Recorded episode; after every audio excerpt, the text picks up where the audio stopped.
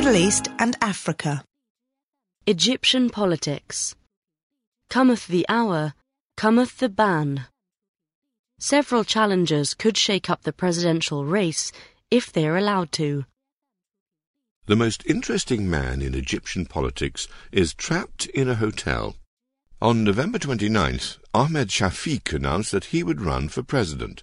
The former Prime Minister is best known for losing the presidential race in 2012 to Mohamed Morsi of the Muslim Brotherhood, who was himself toppled in a coup the following year. Hours after his announcement, Mr. Shafiq claimed that he was barred from leaving Abu Dhabi, where he lived in self-imposed exile, but his host said he was free to go, and then kicked him out.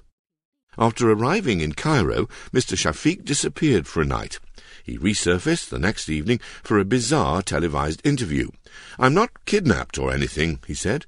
His home just needed renovations, and the authorities arranged alternative accommodation, he explained. I was taken to one of the most distinguished hotels in the area.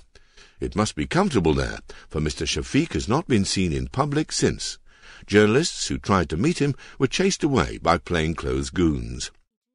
Egyptians expect that their presidential election this spring will be a rerun of 2014, when Abdel Fattah al-Sisi won 97% of the vote. His only opponent finished third in the two-man race. Invalid ballots came second. Though Mr. Sisi has not formally announced his candidacy, a suspiciously well-funded grassroots campaign has plastered posters of his image all over Cairo. MPs talk of amending the constitution to extend his next four-year term to six, or to allow him a third. Nevertheless, a list of would-be challengers is emerging. Start with the long shot, such as Khalid Ali, a liberal lawyer and activist who hopes to save Egypt from what he calls its dark destiny. Mr. Ali was convicted of public indecency last year for making an obscene hand gesture. If the trumped-up case is not overturned on appeal, he is disqualified from running. The candidacy of Colonel Ahmed Konsawa, an obscure army officer, is in similar trouble. He was arrested within days of announcing his bid for expressing political views while in uniform. It would be harder to silence Mohammed Anwar Sadat, a nephew of the slain former president. Mr. Sadat is a genuine liberal, a rarity in Egyptian politics.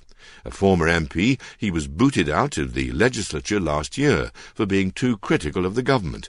The army has tried to recruit him to run to give the election a sheen of legitimacy, but so far he has demurred. That leaves Mr. Shafiq. In 2012, he campaigned on public order, repeating the word istikrar, stability, at every turn.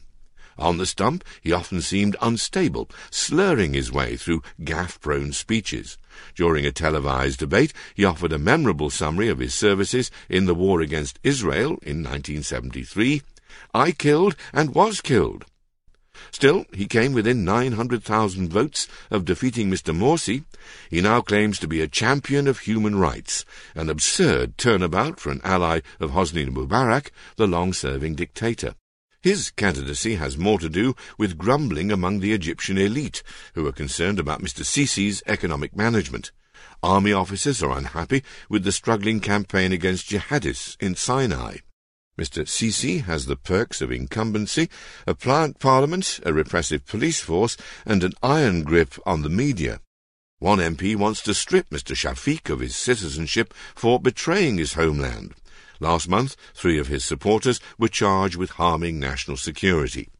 He may be in for a long stay at the Marriott.